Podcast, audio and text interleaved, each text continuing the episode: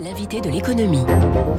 Bonjour Thierry Trouvé. Bonjour Dimitri. Vous êtes le directeur général de GRT Gaz. GRT Gaz, société qui n'est pas très connue, c'est pas très grand public, on va dire. Vous êtes euh, le spécialiste du transport de gaz et des systèmes gaziers. C'est l'ancien service transport de GDF. On est dans les infrastructures énergétiques. Vous gérez 32 000 kilomètres de canalisation sur le territoire français, mais on les voit pas. Elles sont, elles sont sous terre. Hein. Elles sont sous terre, mais on peut les reconnaître, ouais. les repérer au petit chapeau jaune qu'on voit dans les champs. Souvent, mm -hmm. les gens savent pas ce que c'est. Qu'est-ce que c'est oui. Voilà. Et dessous, il y a une canalisation, oui. des canalisations qui vont des frontières du pays, maritimes ou terrestres, jusqu'aux grands centres de consommation. Ce sont aussi toutes ces, ces enfin comment dire, ces, ces, ces bandes défrichées qu'on va voir au milieu des forêts ou dans les montagnes aussi. Hein. Absolument, absolument. Mais on gère aussi à chaque instant l'équilibre entre l'offre de gaz et la demande de gaz, de manière à ce que les Français ne manquent pas de gaz notamment en hiver. Alors, il y a de grosses artères principales sur ce réseau gazier, et puis tout un réseau de distribution régionale, d'où ces 32 000 kilomètres. Euh, on dit que dans 30 ans, on aura sûrement banni le pétrole, Thierry Trouvé. En revanche, ça, il y a une certitude, vous en êtes en tout cas vous convaincu, c'est qu'il y aura toujours du gaz. Il y aura toujours du gaz. Peut-être pas le même qu'aujourd'hui, peut-être pas du gaz naturel, on sera peut-être plutôt sur du biogaz. Qu'est-ce que ça implique concrètement euh, pour vous, voilà, dans, la politique énergétique française Quelle place vous occupez aujourd'hui? Alors effectivement, le gaz a commencé à se verdir. Hein. Dès aujourd'hui, c'est le, le, biométhane euh, qui représente 200 plus de 200 sites qui injectent du gaz vert euh, fabriqué par des agriculteurs pour l'essentiel dans notre réseau. C'est l'équivalent aujourd'hui quand même de demi-tranche nucléaire. Donc ça, ça commence à, à ne plus être anecdotique. On a l'équivalent de 3-4 tranches nucléaires en projet déjà qui veulent se raccorder au tranches et réacteurs, hein, je réacteurs nucléaires, voilà. absolument. Euh, donc c'est quelque chose d'important. Demain, on fera aussi euh, de, de, du gaz à partir de nos déchets, des déchets industriels, mmh. euh, notamment des déchets de bois, et euh, arrivera ensuite l'hydrogène sur lequel beaucoup beaucoup d'argent est mis en Europe actuellement, beaucoup d'États misent. Mmh. Ça veut dire qu'à l'horizon 2050, effectivement, 100% de la consommation de gaz en France sera à partir de gaz mmh. vert ou de gaz neutre en carbone. Alors on va on va en reparler, mais avant avant disons quand même qu'aujourd'hui le gaz que l'on consomme en France et que vous faites circuler dans vos canalisations, c'est du gaz qui vient d'ailleurs, c'est du gaz importé. Justement, ce gaz français que vous transportez, d'où vient-il euh, principalement Thierry Trouvé? Alors, le premier fournisseur de la France, c'est la Norvège contrairement à l'idée reçue. Non, ça n'est pas la Russie, c'est la Norvège. La Russie vient en deuxième. Et puis ensuite, le gaz, il vient de partout dans le monde. Il vient d'Algérie, il vient du Moyen-Orient, il vient d'Amérique, mmh. euh, et notamment parce qu'il peut venir par tuyau, mais aussi par bateau. Et vous gérez aussi ces ports euh, Absolument, ces, ces ports, on gère trois des quatre terminaux méthaniers euh, français mmh. et qui euh, représentent parfois jusqu'à un tiers de la consommation française. Alors ce gaz aujourd'hui, quel, quel, est le volume de consommation et quels en sont les usages principaux que, que l'on en fait? Alors il faut savoir qu'en France, on consomme autant d'énergie sous forme de gaz que sous forme d'électricité. En revanche, en hiver, c'est beaucoup plus. C'est-à-dire que euh, en hiver, on consomme une fois et demie plus de gaz que d'électricité. Donc c'est quelque chose de tout à fait, de tout à fait euh, important. Les usages, eh bien, c'est à la fois l'industrie, les, les, grands consommateurs industriels. Ce sont euh, les habitations.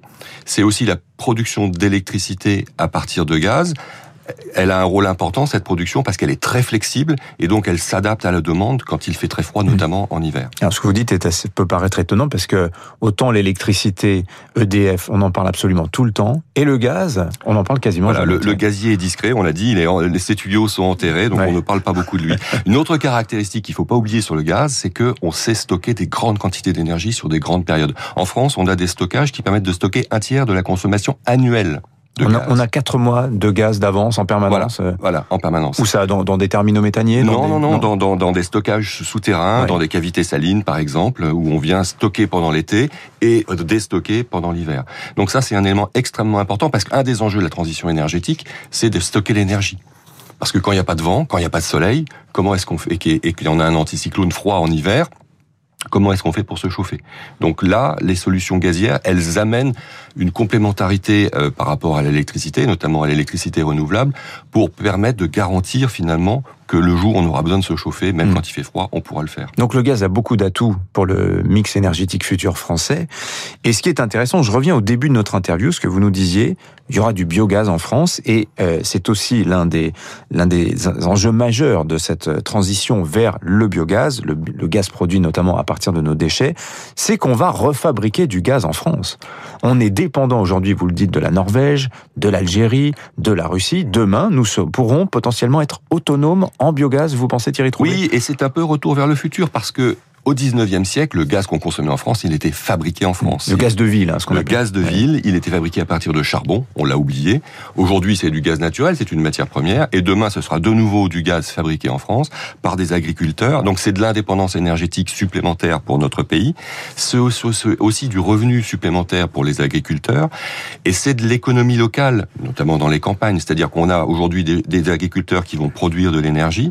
Cette énergie va être consommée localement, dans le village, dans la ville à côté. Elle va être utilisée par euh, le tracteur de l'agriculteur, par les bennes à ordures de la collectivité d'agglomération.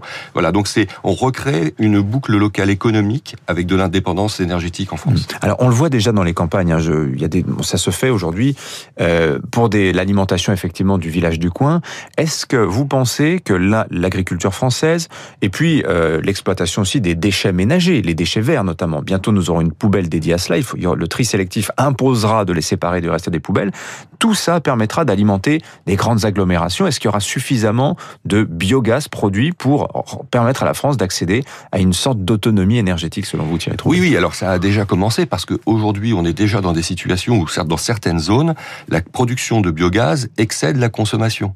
Donc on est obligé de faire remonter cette énergie, notamment en été, quand les gens ne se chauffent pas, mmh. de la faire remonter sur le grand réseau de transport que nous gérons pour l'envoyer faire les stockages souterrains dont je parlais tout mmh. à l'heure et pour les ressortir ensuite en, en, été, en hiver. Donc euh, oui, oui, tout à fait. On aura avec ce biogaz et l'hydrogène qui va prendre une place considérable dans l'avenir dans le mix énergétique parce que c'est un peu le chaînon manquant finalement mmh. entre euh, l'électricité et, et, et, le monde de la molécule et du gaz. C'est cet ensemble-là qui nous permettra de mmh. décarboner le mix gazier. Alors je rappelle GRT Gaz, Thierry Trouvé, dont vous êtes le directeur général. Vous, votre métier, c'est le transport. Mais est-ce qu'aujourd'hui, tout ce que vous nous dites, ces, ces révolutions technologiques dont on parle, la production massive de biogaz, vous vous impliquez, vous, technologiquement, parce qu'évidemment, c'est c'est votre matière première euh, d'une certaine manière. Est-ce que vous, jouez un rôle justement dans le développement de ces technologies? Oui, alors euh, on n'est pas les seuls évidemment parce qu'il y a, comme vous le dites, des acteurs de production qui s'intéressent à ça, y compris d'ailleurs les acteurs pétroliers qui travaillent sur ces nouvelles technologies. Euh, mais nous, nous avons aussi un rôle pour entraîner les filières, réunir l'ensemble des acteurs et puis travailler sur la manière dont on va pouvoir connecter donc nous nous connectons aujourd'hui ces nouvelles installations sur le réseau. Parce que c'est une vraie révolution aussi sur le réseau. Ça veut dire que les flux, comme vous le disiez, les flux, au lieu de venir de Russie vers les, les villes, ils vont partir des campagnes pour aller vers les villes. Donc c'est une inversion des flux. Donc il y a beaucoup de travail et nous travaillons également euh, avec les industriels pour dégager ces nouvelles solutions, les expérimenter. Alors Thierry Trouvé, il est aussi question pour vous de doubler votre réseau. À côté du tuyau, tuyau bleu convoyant le gaz, il y aura bientôt aussi un tuyau vert pour l'hydrogène. Alors expliquez-nous justement quel rôle vous, GRT Gaz, vous jouez pour l'hydrogène, parce que si j'ai bien compris la production d'hydrogène, on utilise de l'électricité qu'on fait passer dans de l'eau, voilà comment on produit l'hydrogène. Et vous, vous pourriez jouer ce même rôle de convoyage euh, de ce gaz? Oui, alors d'abord il y a plusieurs technologies pour produire l'hydrogène. Il y a l'électrolyse dont vous venez de parler, elle va partir d'électricité et d'eau, mais il y a aussi d'autres technologies euh, neutres en carbone qui sont euh, travaillées par un certain nombre d'acteurs et qui pourraient voir le jour.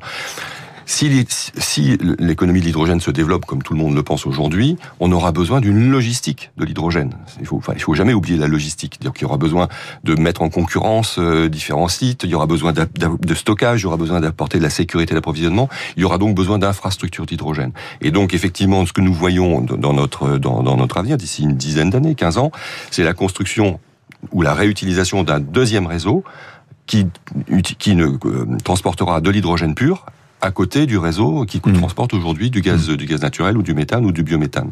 Et et la beauté de la chose, c'est qu'une partie du réseau existant que nous utilisons aujourd'hui, on le convertira. Ça évitera de reconstruire un nouveau réseau. On le convertira à l'hydrogène parce qu'on va avoir certainement une baisse progressive de la consommation de gaz naturel. Mmh. On aura plus de place dans les tuyaux. On pourra consacrer certains de ces tuyaux au transport d'hydrogène. Je reviens sur ce que vous nous disiez au début, et ce sera ma dernière question. Euh, Aujourd'hui, on parle énormément du véhicule électrique. Mais vu l'importance déjà de, du gaz dans notre mix énergétique, vous l'avez bien souligné tout à l'heure, pourquoi on se lance pas dans, un véhicule à gaz finalement? Parce qu'on voit bien tous les problèmes que pose le véhicule électrique en termes de production, en termes de stockage. Le gaz a, beaucoup d'avantages pour ça.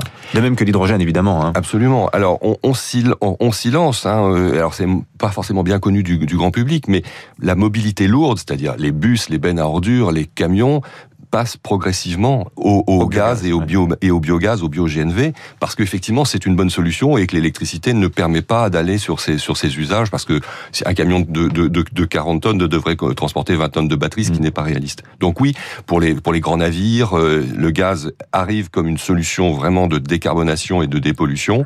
Et je pense que même pour un certain nombre de véhicules légers, de véhicules utilitaires, il aura aussi sa place. Le gaz a de l'avenir. En tout cas, merci d'être venu nous en parler ce matin. Thierry Trouvé, directeur général de GRT Gaz, de spécialiste du transport de gaz et des systèmes gaziers. Bonne journée à vous. 7h24, les titres de la presse.